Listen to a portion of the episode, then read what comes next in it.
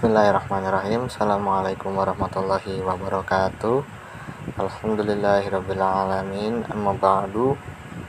Baik, anak-anakku sekalian yang dirahmati Allah Subhanahu wa Ta'ala, hari ini kita akan membahas materinya itu tentang kedudukan dan fungsi Al-Quran. Nah, langsung saja pengertian Al-Quran. Kata Quran menurut bahasa berarti bacaan. Sedangkan secara istilah, Al-Quran ialah kalam Allah yang diturunkan kepada manusia melalui Rasulullah shallallahu alaihi wasallam secara mutawatir, mukjizat, dan membacanya merupakan ibadah. Dimulai dari surat Al-Fatihah dan ditutup dengan surat An-Nas. Nah, kedudukan Al-Quran. Al-Quran adalah mukjizat Nabi Muhammad yang paling besar. Kemukjizatan Al-Quran mengalahkan mukjizat Nabi dan Rasul yang lain. Al-Quran juga memiliki kedudukan yang paling istimewa dalam Islam, yaitu sebagai sumber hukum pertama dan utama.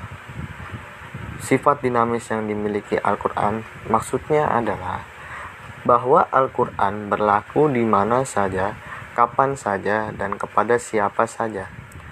Karena Al-Quran diturunkan tidak hanya untuk umat tertentu, tetapi berlaku pada seluruh umat hingga akhir zaman.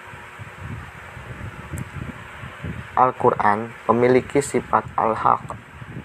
Al-Haq itu artinya benar. Maksudnya adalah Al-Quran mengandung kebenaran yang dibuktikan dengan fakta dan kejadian yang sebenarnya. Al-Quran juga bersifat mutlak. Maksudnya Al-Quran tidak diragukan kebenarannya dan tidak terbantahkan. Fungsi Al-Quran. Al-Quran sebagai kitab suci umat Islam. Al-Quran adalah pedoman hidup yang tidak boleh ditinggalkan. Semua tingkah laku ya dan perbuatan harus senantiasa bersumber dari Al-Quran. Karena Al-Quran mempunyai fungsi antara lain, Al-Quran sebagai bukti bahwa Nabi Muhammad adalah bukan ucapan Nabi Muhammad. Al-Quran adalah mukjizat dari Nabi Muhammad shallallahu alaihi wasallam yang besar. Mukjizat Al-Quran ini melebihi mukjizat nabi-nabi sebelumnya, karena Al-Quran diperuntukkan sebelum umat manusia sampai akhir zaman. Berikutnya, Al-Quran adalah way of life. Bagi seluruh umat manusia, Al-Quran mampu memecahkan persoalan-persoalan umat manusia. Persoalan umat manusia yang meliputi persoalan hukum, sosial, ekonomi, budaya, pendidikan, dan moral bisa diatasi oleh Al-Quran. Selanjutnya, Al-Quran adalah sumber hukum tertinggi. Al-Quran merupakan rujukan utama dalam mengambil sebuah keputusan. Semua persoalan yang terjadi di masyarakat, maka wajib merujuk kepada Al-Quran. Dan terakhir, Sebaik, sebagai korektor untuk mengoreksi kepercayaan-kepercayaan yang tercantum dalam kitab sebelumnya, termasuk mengoreksi anggapan dan pemandang dan pandangan yang ada dalam kitab sebelumnya. Nah, dalil naqli tentang kedudukan dan fungsi Al-Quran. Al-Quran memiliki kedudukan lebih tinggi dibandingkan dengan kitab-kitab suci sebelumnya, karena Al-Quran adalah korektor terhadap kitab-kitab suci sebelumnya. Karena tinggi dan istimewanya kitab suci Al-Quran, banyak ditemukan dalil naqli yang mengukuh kedudukan Al-Quran. Ada beberapa dalil naqli tentang kedudukan dan fungsi Al-Quran adalah sebagai berikut.